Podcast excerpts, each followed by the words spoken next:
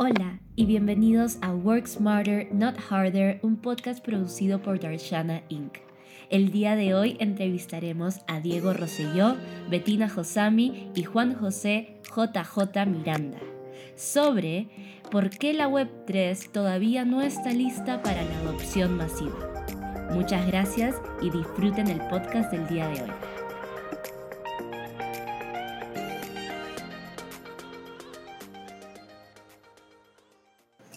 Darshana es una plataforma híbrida de Web 2 y Web 3 que busca facilitarte trabajos y talento en tech, validando y registrando estos en blockchain. Si quieres aprender más sobre tecnologías Web 3, trabajar en la industria de Web 3 o de tech y conseguir estos trabajos, invitamos a que te unas a nuestro canal de Discord y le des una chequeadita a nuestro app. JJ Miranda ya está acá. Hola. Hola, hola, ¿qué tal? ¿Cómo están? Qué gusto, ¿cómo les va? hola. Tal, ¿Cómo están? ¿Qué tal, Betina, Diego? ¿Qué tal? ¿Cómo va? ¿Qué tal? Hola, JJ. Bueno, para mí, si no están Betina, JJ y Analisa, o sea, tengo que apagar todo, desconecto el wifi directamente. Eh, bueno, vamos a comenzar ahora sí con todos nuestros panelistas, el webinar. Eh, ¿Por qué la Web3 todavía no está lista para la adopción masiva? Los panelistas del día de hoy son JJ Miranda, es responsable de la práctica de tecnologías de registro distribuido blockchain en la región, responsable del activo acelerador K-Trust para la construcción de ecosistemas de confianza basados en identidad digital y credenciales verificables, miembro del grupo de trabajo de identidad digital de la red Blockchain promovida por el BIT involucrado en proyectos de blockchain y DLT en los últimos 11 años y en proyectos de transformación digital en los últimos 30 años de su carrera. Es el actual presidente de la Asociación Blockchain y DLT del Perú, docente universitario en nuevas tecnologías, exdirector de Magia Digital, past president de la Asociación Peruana de Software y Tecnologías, fundador de Cluster de Tecnologías de Cluster Perú Digital entusiasta y evangelista de blockchain, arquitecto y desarrollador de blockchain el 55.55% de su tiempo y científico de computación de alma y corazón. JJ, es un honor y privilegio tenerte acá como panelista y hola a la audiencia, por favor.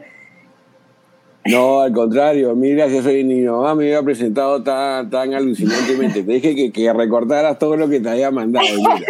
Nos vamos, Diego. Nos vamos. espectacular. Eh, placer estar aquí con ustedes, Diego y Bettina. Yo, de verdad, un honor de estar aquí con ustedes.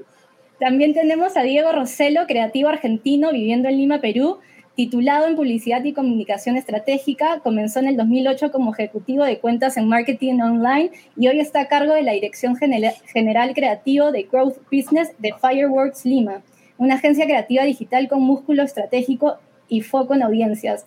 Actualmente él se encuentra explorando territorios de innovación en los cuales pueda volcar sus habilidades como creativo. Inquieto, curioso y con espíritu de liderazgo, Diego es un emprendedor colaborativo en las áreas y tareas complementarias a su especialidad. De Buenos Aires para toda la, región andina y el mundo, creatividad hecha con la mente, pero sobre todo con el corazón. Bienvenido, Diego, por favor, dile hola a la audiencia. ¿Estás emocionada de estar acá? Estoy muy emocionado. Saludos a toda la audiencia. JJ, Betina y Analisa nuevamente. Buenas noches. Me encanta eh, estas instancias de conversación, de intercambio, de aprendizaje. Eh, y bueno, voy a, voy a tratar de, aportar justamente la, posición eh, un poco del ignorante, como decía en conversaciones internas, y el ignorante ingenuo, ¿no? De que lo poco que sé igual es mejor que nada, ¿sí? Y que ustedes ahí empecemos, juntos empecemos a, derribar este, mitos y, barreras, ¿no? Gracias, Diego. Y finalmente tenemos a Betina Josami, amante de los deportes y los gatos, extenista olímpica, administradora de empresas, mentora, Web3 entusiasta y estudiante del máster Blockchain y FinTech Gracias, Betina, por venir el día de hoy. Estoy esperando ver a tus gatitos en la pantalla. Gracias a todos, buenas noches a todas y a todas los que están pendientes de este, de este streaming. Juan, Diego, Ana y a todo el equipo de Arjana. Eh, gracias por la invitación. La verdad que, como decía Diego recién, aportando desde mi perspectiva de estudiante, ¿no? Si bien tengo mucho interés respecto al tema, eh, no, no, no tenemos el, background de, de JJ que que es extremadamente llamador, eh, la verdad, muy bueno, pero bueno, vamos a ver qué podemos hacer desde, nuestro aporte. Muchísimas gracias a los tres por venir. Definitivamente es inspirador tener distintos eh, puntos de vista, eh, desde el área más avanzada hasta un noob que sabe del tema y quiere innovar y aprender sobre esto. la audiencia también es así de diversa y me encantaría empezar las preguntas. El primero en contestarlas sería JJ, luego Diego y después Betina ya que en algún momento vamos a tener que perder a, JJ y Diego también tiene un evento luego del webinar. Eh, la primera pregunta arrancamos, ¿cómo explicarían la Web3 a alguien que es nuevo en el tema? Mira, yo creo que esa es una, pregunta que, todos los días trato de, explorarla y siempre que estoy súper metido eh, con chicos también de, de, de, colegio, de universidad, que a veces no saben mucho del tema, trato de, de, refinarla de la mejor manera posible, ¿no? Yo creo que, para mí la web 3 eh, es una web en donde tú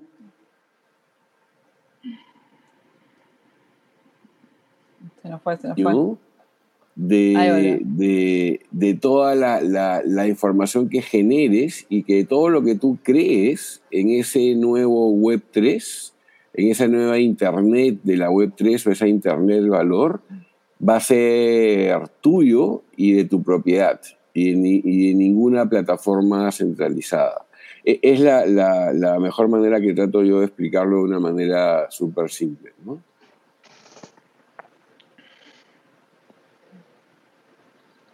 Diego, para ti, ¿Cómo le explicarías la Web3? Yo, le, puse un poco de, narrativa, ¿no? Yo decía, si la Internet tal como la conocemos masivamente hoy eh, viene siendo la autopista de la información, el entretenimiento, el almacenaje de datos entre una infinidad de cosas que inicialmente fue gratuita y luego se llenó de peajes, ¿no? Con esta metáfora de la autopista. Eh, creo que la Web3 viene a ser por ahora un camino auxiliar, una colectora, De esa autopista un camino paralelo donde mientras en esa autopista se conduce con el volante a la izquierda, acá se conduce, con el volante a la derecha, con otras, con otras leyes de repente, eh, y que aquí el mantenimiento de esta, de esta ruta, de esta vía del asfaltado, de la iluminación, es consensuado entre todos los que la transitan. ¿sí? Aquí nadie es el concesionario de la pista. ¿sí? Entonces no, no hay un peaje eh, implementado por un propietario de los caminos ¿sí? Eh, sino que son los mismos este, eh, miembros de esa, o, los mismos, los mismos este, individuos que circulan ¿sí? por esa, esa vía colectora. ¿sí? En ambas hay información, hay datos, pero de manera distinta. Y con un caudal diferenciado entre una y otra. Esta autopista masiva de la Internet, como todos la conocen, está llena, y la colectora, esa vía auxiliar de, de la Web 3, todavía tiene poco tráfico. ¿no? Y bueno, muchos todavía no sabemos muy bien cómo circular por ahí, entonces seguimos todavía andando por, por los carriles de la vía expresa, ¿no? Lo máximo, me lo voy a copiar, digo. Bien. ahí el punto de vista del creativo. Eh, Bettina, para tú. Yo, la verdad me gustaron mucho eh, las explicaciones muy, muy básicas, ¿no? Porque la idea es hacerlo básico desde el punto de vista creativo o cómo lo interpreta uno coincido mucho con Juan que diario, desde que estoy en este mundo, 3, 4, 3, 4 años de antigüedad, no, no encuentro la manera de buscar una definición no tan técnica por ahí. Y el otro día en un evento cripto al que asistí, me quedaron dos cosas. Y después de escuchar a 20 expositores, eh, me quedaron dos. Entonces, porque todos trataban de, de, explicarlo de una determinada manera, entonces me quedo con esas dos, un poquito de historia y una analogía. Se las cuento brevemente. Historia para la gente que lo relaciona y trata todo el tiempo técnicamente, eh, vincularlo con el Internet y demás. Bueno, en los 70, 80 nace el Internet, en los 90 empiezan los intercambios de texto, empezamos a mandar mails, empiezan a emerger esas empresas. En los 2000, quizás ya lo han escuchado esto, pero para, para aterrizarlos un poco y después voy con la analogía.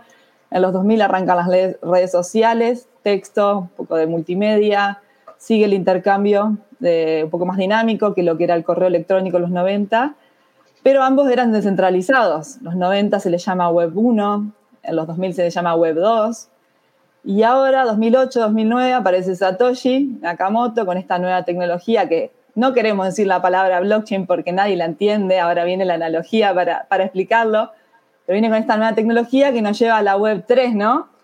Esa historieta me quedó un poco, y a diferencia, como bien mencionaban ustedes dos recién, de la web 1 y 2, o sea, intercambio de texto, intercambio de texto y datos, un poco más dinámico con las redes sociales, eh, viene con centralizados, siempre centralizados con empresas dueñas de ello, eh, viene con el condimento más importante para mí del webinar, que es la descentralización. Nos volvemos a apoderar de toda esa información que se la damos a ciertas empresas. Y la analogía que me quedó respecto a eso fue muy breve, eh, un expositor de, una moneda que a mí me gusta mucho, que es Decentraland, un proyecto muy interesante, fue que dijo que él se juntaba a ver las películas de El Señor de los Anillos con los amigos y estaban, vieron que las películas del Señor de los Anillos son, demoran muchas horas, tres horas, tres horas, tres horas, buscando el anillo, nueve horas, y en un momento concluyeron de que hubiese sido más fácil repartir anillos por todo el mundo y descentralizar la búsqueda de esa manera. Entonces, esa también me quedó. Quizá hay un poco una más técnica y otra más eh, orientada al cine, fueron las que más me llevan a entender esta, esto, el mundo del, de blockchain, ¿no? Que, que, no es fácil, todavía seguimos buscando el modo de, de transmitirlo. Gracias, Bettina. Me encantó la analogía y hablas sobre la evolución de esta Web 1, Web 2 y Web 3. Me encantaría saber eh, por qué creen que hubo esta evolución radical de la construcción de la web y almacenamiento de datos que llamamos Web 3. A ver, desde mi punto de vista yo creo que, o sea, si, nos remitimos a la historia, es súper interesante porque justamente esto nace desde este movimiento de cypherpunks de los años 80, en donde ellos realmente eh, creían que el Internet se iba a convertir como en algo que iba a, anular la anonimidad, ¿no? que iba a ser como eh, eh, el gran hermano de, de, de la novela 1984. ¿no? Y justamente lo que trataban de hacer es eso, ¿no? Es, es, es, sabían mucho de criptografía, porque justamente la criptografía es la base para que puedas tener anonimidad en el Internet. Y querían que el Internet siempre sea anónima, que no sea una herramienta que, que de alguna manera eh, sea controlada por los, por, los, por los gobiernos, lo cual a mí me parece súper interesante. Es una posición hasta el día de hoy súper válida. Y de ahí es donde yo creo que comienza a, o es el caldo de cultivo para esta, esta revolución de lo que ahora conocemos como el Internet del Valor o la, o la Web 3. ¿no? Inclusive hay, hay una, un dato súper interesante eh, que, es, que es este, este economista Hayek, que es un economista de los años 70, que en el 70 y pico escribió un libro que se llamó La desnacionalización del dinero que lo que decía justamente era que el dinero debería, no debería ser soberano en los países, lo que es justamente la criptoeconomía. Y él también fue uno de los que sentó las bases de, este, de, este, de esta revolución del dinero, que es la criptoeconomía como lo conocemos al día de hoy. Bueno, yo estoy ahí con términos relacionados, ¿no? O sea, yo me, me puse a pensar un poco en este planteo de, que muchos pensadores están haciendo hoy del poscapitalismo, ¿no? Donde la idea de oferta y demanda está como, en, no digo en una crisis, pero por lo menos en un replanteo, porque de repente hoy el que consume puede cobrar. Entonces hay como un cambio de paradigma tal, ¿no? Que antes mm. eh, el que consume paga, ahora el que consume es, reconocido por, por, ser espectador, ¿no? Hay muchos planteos. Eh, y quien se expone también, ¿no? La exposición ahora parece ser también un medio de cambio, eh, o una creación espontánea de la nada, estoy pensando en los NFT, ¿no? Una creación espontánea, uno la suelta y de repente se valoriza por el interés, no, no, no, no por una oferta y demanda tal cual, sino por un interés particular, por, por, el agrado de alguien, ¿no? Los cafecitos hoy, ¿no? En, en, en la web 2.0 que sirve para que la gente se monetice, pero espontáneamente, ¿no?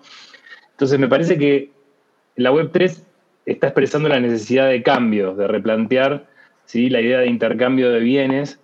Eh, y Web3 es un, debate en acción, no en libros, ni, ni, en teorías, como también se solían construir ¿sí? los modelos de intercambio ¿sí? históricamente, ¿no? Primero un planteo teórico y después llevarlo a la práctica y teorizar, teorizar y teorizar. Y la Web 3 yo creo que, y eso lo veremos después en otras preguntas, pero por ahí uno de los planteos a hacerse es cómo de repente no teorizar, pero empezar ¿sí? a construir un poco el tutorial de la Web 3 para la masa, ¿no? Para las masas de, gente que quiere pero no le cuesta. Bien. Sí, sí, coincido. El tema de los NFTs, la verdad que es un mundo súper interesante, sobre todo para los artistas que, han padecido mucho durante, bueno, de siempre, porque a través de los intermediarios y demás nunca han podido eh, merecer lo que le corresponde, ¿no? En lo personal, pienso por ahí que algo que ha ayudado mucho a esta evolución a la Web 3, que todavía estamos en el inicio de la transición, en mi opinión, es el contexto socioeconómico que hemos pasado durante los últimos años. La pandemia pienso que ha ayudado mucho a, impulsar todo lo que son estas revoluciones, revolución de, startup fintech, eh, todos los exchanges que han emergido y, y demás. Por ahí también adicionar, obviamente, el avance tecnológico eh, exponencial de esos dos años, pero eh, el cansancio social. Hay cierto hartazgo de que nos manejen la privacidad. La sociedad está harta de que Facebook, que tiene la información personal y la información diaria, tengo Facebook, Instagram, de lo que hacemos nosotros, en el 40% del mundo, eh, haga lo que quiera con nuestra información privada. Entonces puede ser un poco el, contexto socioeconómico Em, también los grupos de poderes que fueron súper necesarios en la Web 2, porque estábamos todos transicionando del texto a la multimedia y de repente había ciertos blogs y demás. Facebook, Instagram, todos los que fueron iniciando 2002, 2003 nos ayudaron a esto, pero siento que tienen que... por ahí lo digo lo de Facebook, porque mucha gente piensa que porque Meta, que es la, por ahí la, la propuesta blockchain que tiene Facebook, viene a resolver muchas cosas y es un poco más de lo mismo eh, camuflado, por decirlo así. Entonces, eh, trato de, ponerlo en el tema para diferenciar de que la descentralización por ese lado no va.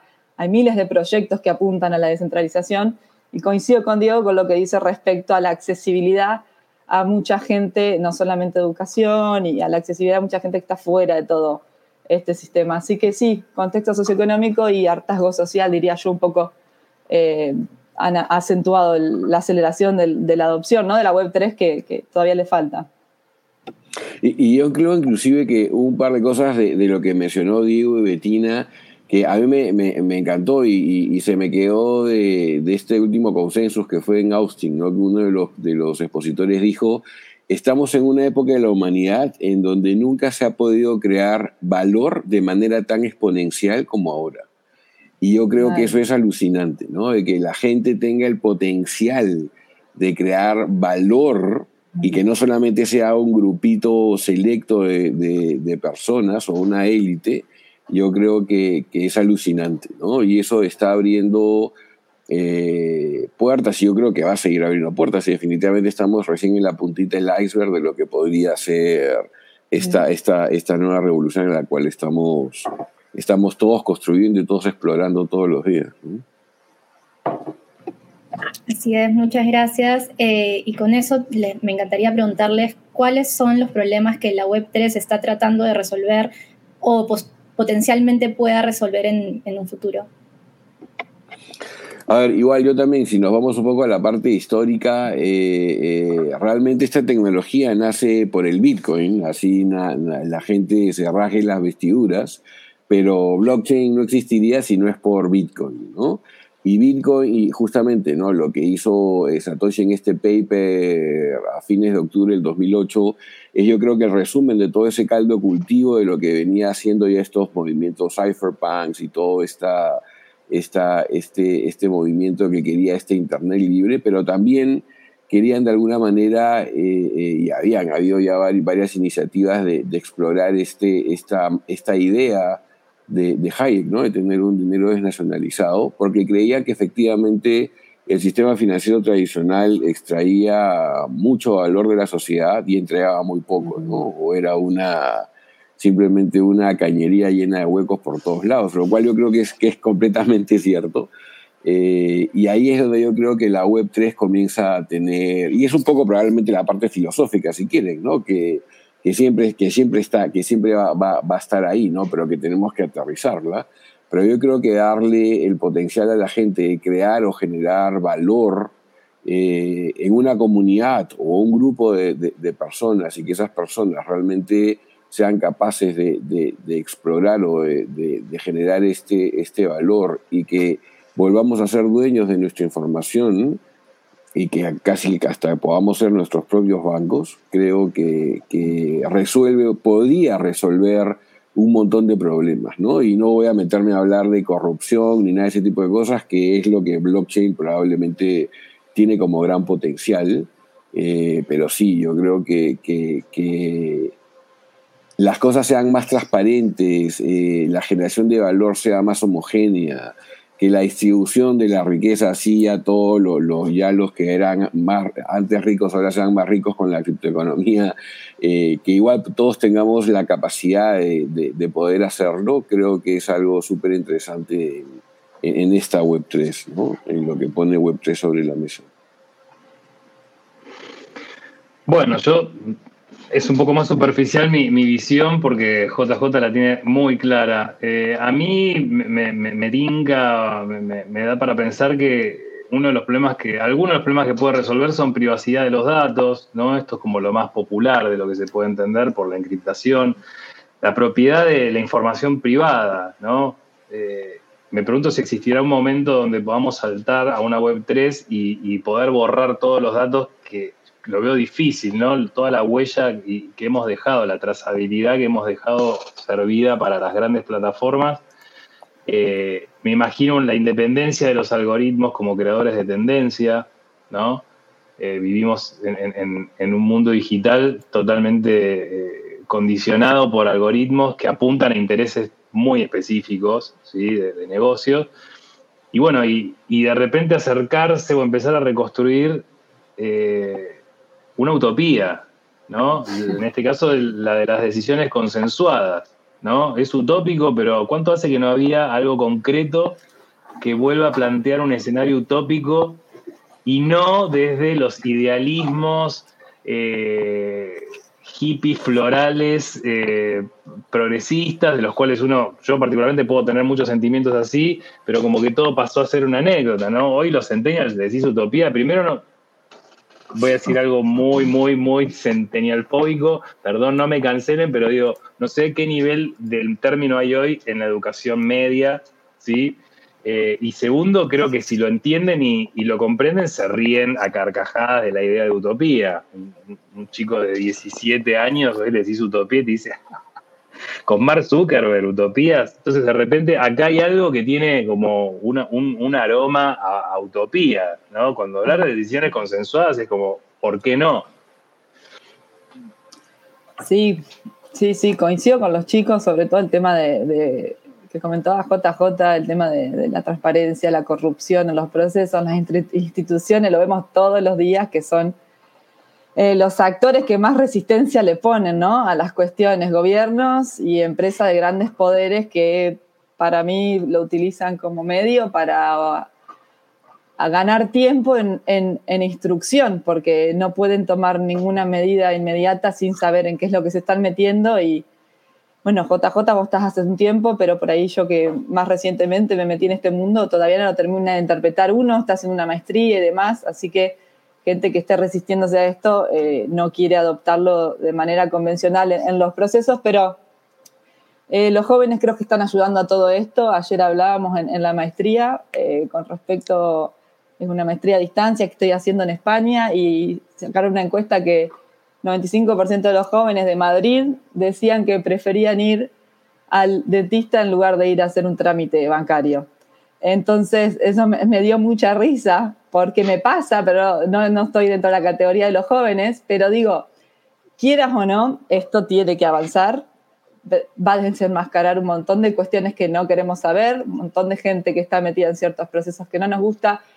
Diego, me encantan las utopías, pero no existen. Siento que la descentralización está más cerca de que donde estamos ahora, por eso la apoyo y la investigo y me gusta.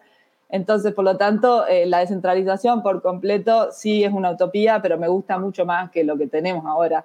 Así que si puede resolver algo, ya sea una tecnología, estamos hartos de votar A o B, por lo menos en mi país, pasa en todos lados, vemos los puntos inflacionarios a nivel mundial, que para mí están en, en una segunda instancia, por suerte tengo las necesidades básicas cubiertas, pero los puntos sociales, si tuviesen una manera de, evaluarse, me parecen mucho más eh, graves a nivel mundial como estamos. Así que en economía, en socio, en filosofía, todos no estamos bien.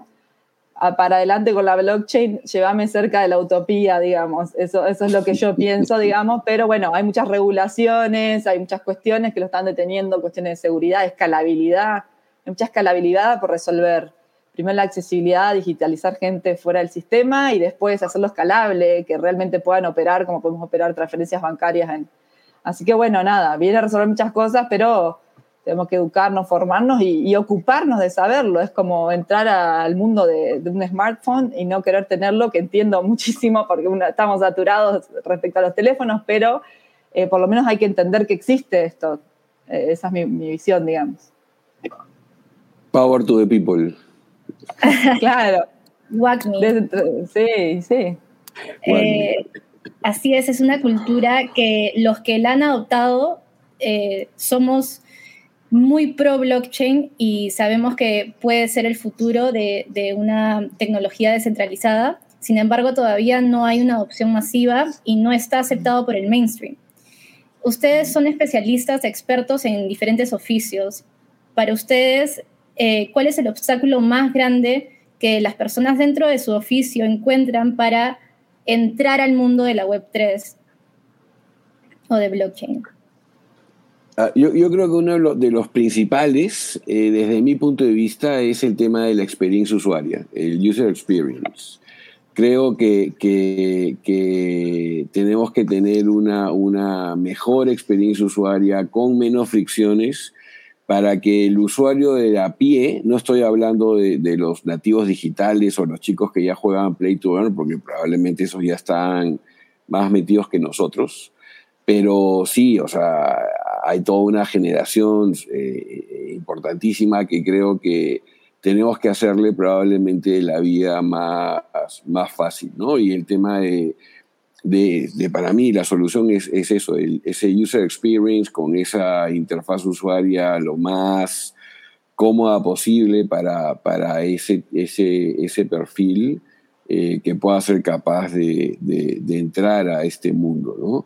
Y, y, hay una cosa que para mí también es súper importante, ¿no? que si bien es cierto, la descentralización, eh, la, en la descentralización eh, mucha gente habla de que podemos tener o que la blockchain eh, eh, pone en la mesa transacciones en donde no tenemos que confiar entre nosotros. Es cierto, pero no significa que no exista, que no exista actores de confianza.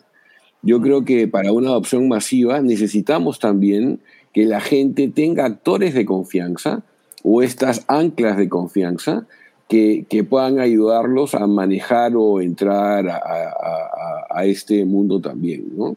Eh, al margen que, después eh, cada persona eh, pueda custodiar sus propias llaves, por ejemplo, llaves privadas y que sea su propio dinero, perfecto, pero también podríamos comenzar en escenarios en donde tenemos actores de confianza, en donde podría dejarle, por ejemplo, la custodia de mis llaves, en donde obviamente es un esquema súper seguro que ni siquiera el que tiene esas llaves custodiadas puede tener acceso a él, sino solamente yo. Pero que si se me pierden mis 12 palabritas, perdí toda la plata que tengo, eh, sea algo que sea del, pasado, ¿no? Eh, y los que lo quieren tener, perfecto, y saben perfectamente a qué se enfrentan, ¿no? Pero y eso es parte justamente de lo que yo creo que, tiene que ver con este, este mejor user experience y, y, parte de educación también, obviamente, ¿no? Eh, JJ, antes que te vayas, porque sé que te tienes que ir, podrías responder, eh, bueno, la siguiente pregunta era qué podríamos mejorar para cortar la brecha de accesibilidad a la Web3, eh, UX siendo una de ellas. Eh, ¿Por qué la Web3 no está lista para la adopción masiva? Yo, yo, creo que estamos justo en un momento de, de, inicio de transición, ¿no? Y como bien dijo Betina, eh, eh, tenemos que ver cómo podemos escalar esta, esta, estas soluciones, ¿no? Eh, y hay una cosa que, que, se llama el, el, trilema de la blockchain, ¿no? Tratar de ver cómo solucionamos ese, ese trilema, que es que tenemos que tener descentralización, seguridad y escalabilidad a la vez. Y ahorita no hay ninguna blockchain que pueda tener las tres cosas, ¿no? Si tiene descentralización y escalabilidad, probablemente tiene poca seguridad. Eh, Solana, por ejemplo. O tiene mucha escalabilidad, mucha seguridad, pero es recontra centralizado. O tiene mucha descentralización, o es súper escalable, pero es recontra inseguro. Entonces, yo creo que estamos en un momento en donde eh, eh, hay un montón de cabezas, un montón de mente brillante alrededor de cómo poder resolver este este blockchain trilema eh, para que la adopción sea obviamente masiva y, meterle mucho foco al tema de UX y al tema de la experiencia usuaria, que yo creo que es también súper, súper importante, y educación, educación, educación y educación. Eh, Me puedo quedar un rato más todavía. ¿Sí? Ay, ay, ay, genial. Dale, quédate que te ¿Qué hacemos sin vos? O sea, yo por lo menos. Betina, Betina, Betina, todo bien. Ya se puede. Eh, yo estoy estudiando. yo estudio todos los días. Mira Betina. Tengo que, tengo que rendir exámenes. Decirle que ya llega, ya llega el Uber, que te lleva volando. Yo, yo estoy en la misma, te aviso. Es algo de acá, tengo, tengo Cabify programado. Este, yo estoy coincido, siento que, que, que voy bien encaminado, en, por lo menos en los cuestionamientos, porque eh, yo también pensaba en, el UX y el contenido, ¿no? O sea, en realidad primero había planteado como, yo me planteaba antes de hablar del UX, que lo tengo ahí, eh, yo creía que el principal obstáculo es la falta de motivación para las personas comunes para participar en esta Web3. Falta la motivación y creo que después viene el paso siguiente, que es cómo resolver ese problema. Entonces yo como creativo hoy no puedo llevar este territorio de innovación ¿sí? a las audiencias hasta que no esté mejor definido, con más claridad, audiencias masivas, ¿no? Eh, hay, hay emprendimientos que lo puede entender un centennial, ¿sí? Artifact, Bolt o, o, Board Ape Yacht Club y demás, porque hay grandes marcas atrás, son la vanguardia, están marcando tendencia y demás. Eh, pero todavía no salen de comunidades específicas, y ya sean centennials o sean pioneros exploradores de Web3. Entonces yo creo que hay que ir a, hoy, yo tengo que ir al rabbit hole de la Web3, meter la cabeza y adentro me encuentro con un cuadro de, Dalí, ¿no? Con un surrealismo de información que me desborda, ¿no? Entonces ahí salto a, la siguiente. Entonces creo que ahí contenido y UX son por ahí desde mi punto de vista, claves para lograr esa motivación. Y ahí me agarro de lo que dice JJ, UX es fundamental. Vos, yo me acuerdo en el 2020, en plena pandemia, dije, ay, voy a comprar mis primeras cripto. Me metí en Binance y me agarró una CB. O sea, quedé seco. Literalmente no entendí nada. Compré, no, vi 50.000 pantallas. El menú de Binance era enorme, interminable, no sabía lo que era la wallet, no entendía nada, todavía más o menos sigo sin entender, ¿no? Entonces yo creo que UX para las personas billón generación Z es necesario, hay que resolver la usabilidad, ¿no? Eh, digo, el camino feliz, acá todavía no, los, los viles mortales todavía no lo encontramos el camino feliz. Entonces ahí, con experiencia del usuario, contenido, creo que se va a facilitar mucho. Y contenido, digamos, para que la UX también sea legible, ¿no? Tipo, tiene que haber un UX writing también, ¿no? O sea, qué términos se van a usar em, y educar, enseñar, ¿no? Ir a buscar a la gente para ofrecerle aprender más de, este tema. Pero concuerdo con que UX es fundamental. Estoy terminando de hacer UX design ahora, para, no para ponerme a hacer prototipos digitales, definitivamente no, gracias Figma, te dejo ahí en un rincón. Adobe, pero me encanta, Ahora es Adobe, viste, todos, bueno, ahí hablando de centralización. centralizado. Se sigue centralizando, ¿entendés? Eh, pero sí me abrió la cabeza, ¿no? El territorio de innovación, ¿no? UX, sí, Web3, bueno, todo tiene, hay, hay un correlato ahí y creo que la UX es, es clave para poder eh, abrir las puertas a la, a la masividad. No, y la motivación yo creo que efectivamente, ¿no? Cuando la gente esté motivada probablemente hasta va a usar una UX que ni entienda, pero la va a tener que usar porque está es necesario. Tienen que haber algunos incentivos, ¿no? Para eso. Eh, más allá del fear of, más allá del fear of missing out, no puede ser, el, única motivación no puede ser el, FOMO. O sea, explicar a una persona de 50 años el FOMO, no entiende nada. Por eso, para mí, adhiriendo a lo que están diciendo, coincido totalmente, la experiencia de usuario, no solo blockchain en todo. Si no tenemos buena experiencia de usuario, no nos queremos quedar en ningún tipo de institución que esté interviniendo en el proceso. Hoy en día estamos hechos para la inmediatez y el resultado lamentablemente hay que pensar del lado de la institución, de la empresa para resolvernos todo porque el tiempo cada vez tiene más valor. Eh, personalmente, bueno, sí, la verdad coincido con lo que acaban de decir los dos muchísimo. Eh, también desde nuestra parte, como no sé cómo llamarnos, porque estamos todos en proceso de construcción. Bueno, JJ es un expertise, pero Analiza también la he escuchado, pero con Diego estamos como arrancando ahí un poco más, entonces como que no sé cómo denominarnos, pero dentro de este proceso. Padawanes, somos todos padawanes. Para, claro, para la audiencia que nos está escuchando, por ejemplo, algo muy importante para la accesibilidad de la gente que está fuera de esto, para mí es el lenguaje que utilizamos.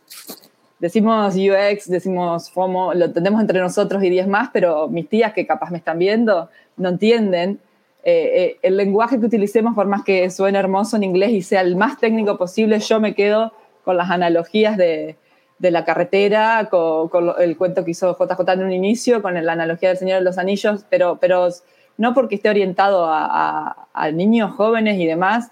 Hay nativos digitales que lo entienden completamente mucho mejor que nosotras. A mí me enseñó mi primo Lautaro, que tiene 24 años, hice lo mismo que Diego, arranqué, invertí justo en un mercado alcista, eso me generó motivación, como decía JJ, y acá estoy. Pero si no, si me hubiesen eh, recomendado, si hubiese metido en este mercado hace seis meses u ocho meses, hubiese dicho que aburrido esto. Entonces eso también catapultó. Concluyendo por ahí un poco en lo que, eh, en lo que estamos hablando, bueno, pienso que hay mucha gente que está fuera del sistema. Eh, pero tiene acceso a los juegos, a los videojuegos. Eh, hay mucha gente que no está dentro del sistema financiero o, económicamente activo, pero tiene mucho acceso a los juegos. Y una herramienta que me pareció súper interesante la maestría este mes, que es el tema que estamos trabajando, es la gamificación. Si vuelvo a lo que dije del lenguaje, es game de juego, sería jueguificación en español, no sé si existe, pero me pareció súper interesante porque... Ludificación. Ludificación, gracias. Eh, que a través de lo lúdico de la creatividad, eh, Diego, si te sirve, cómo, cómo generó mucha motivación, y no solo en jóvenes, que pasa el gato de Alisa, muy bien, ¿vieron? Ellos siempre tienen que pasar. No, no solo, solo para los nativos digitales, hay mucha gente de la tercera edad, más 60, más 70, que son muy lúdicos.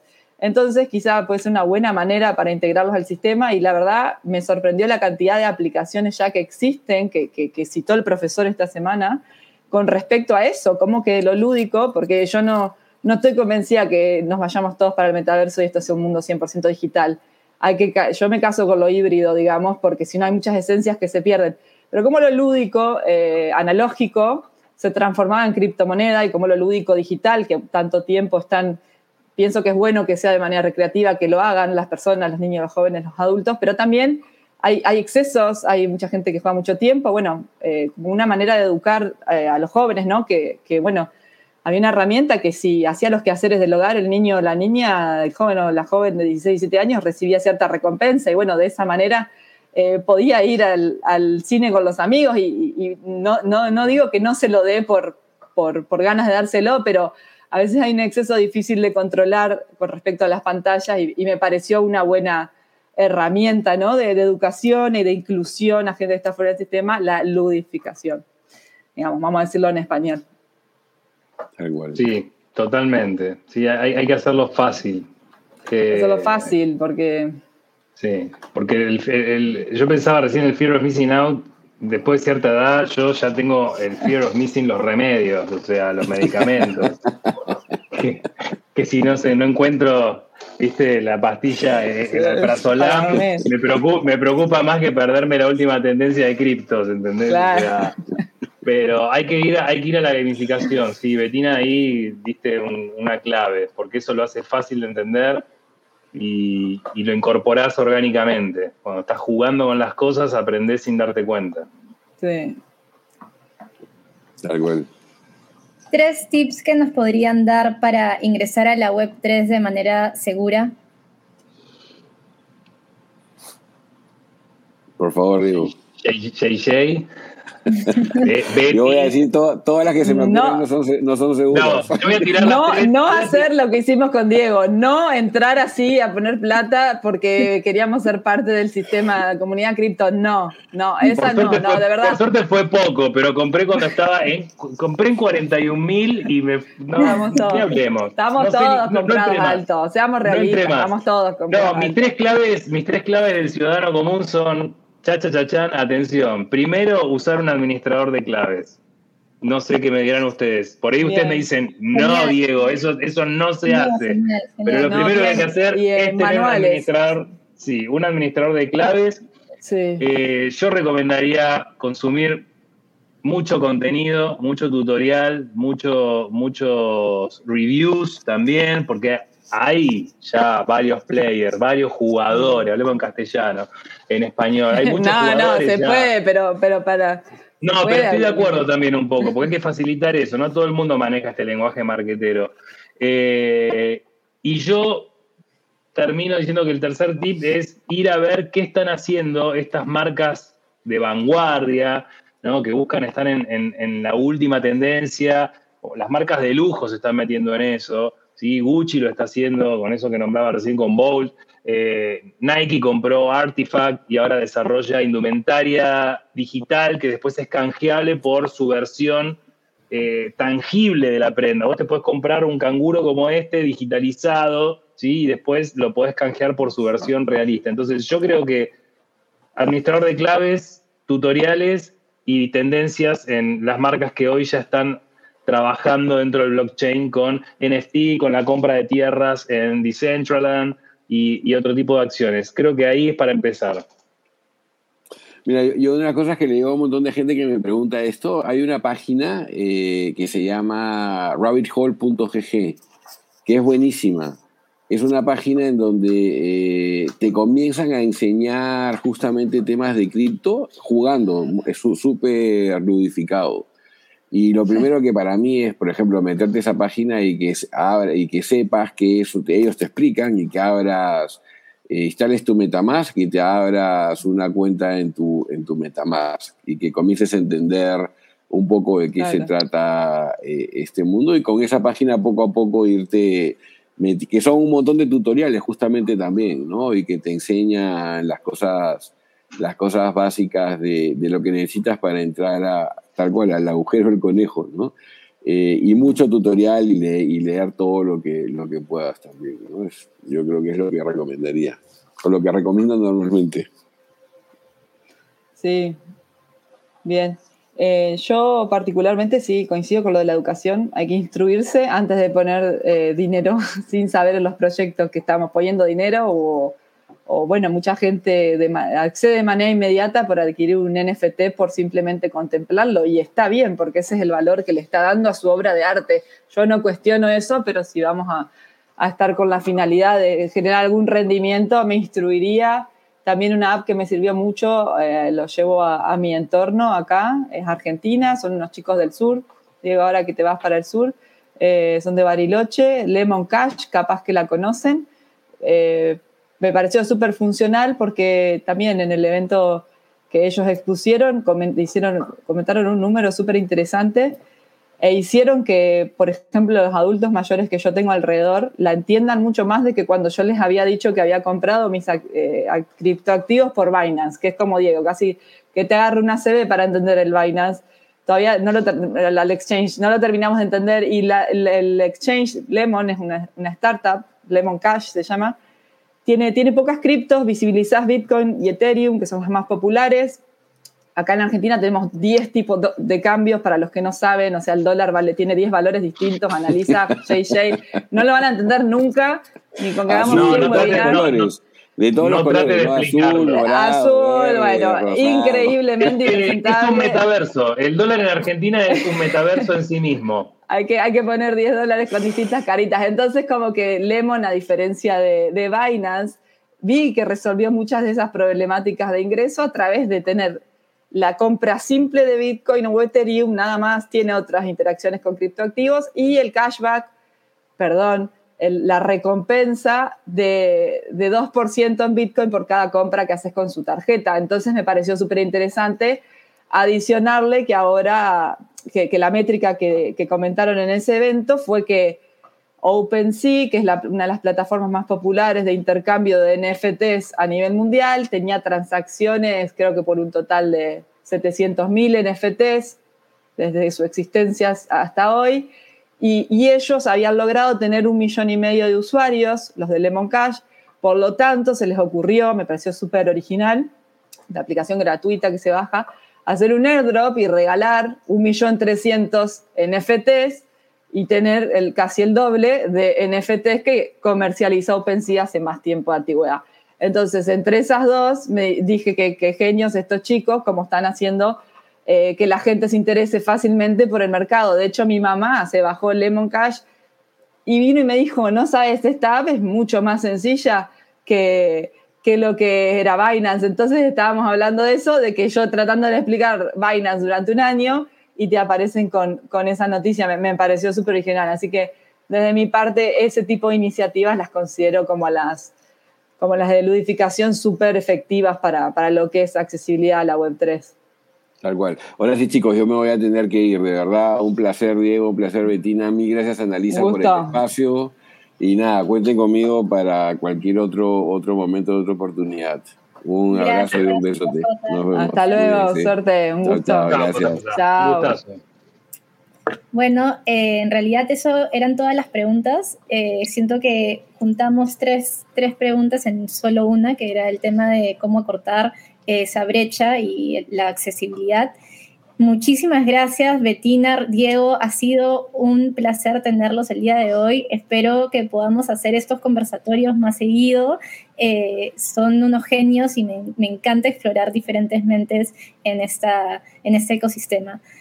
Eh, ¿Tienen algún comentario, alguna cosa que quieran eh, decirle a la audiencia, que los sigan en alguna plataforma o contar algún algo?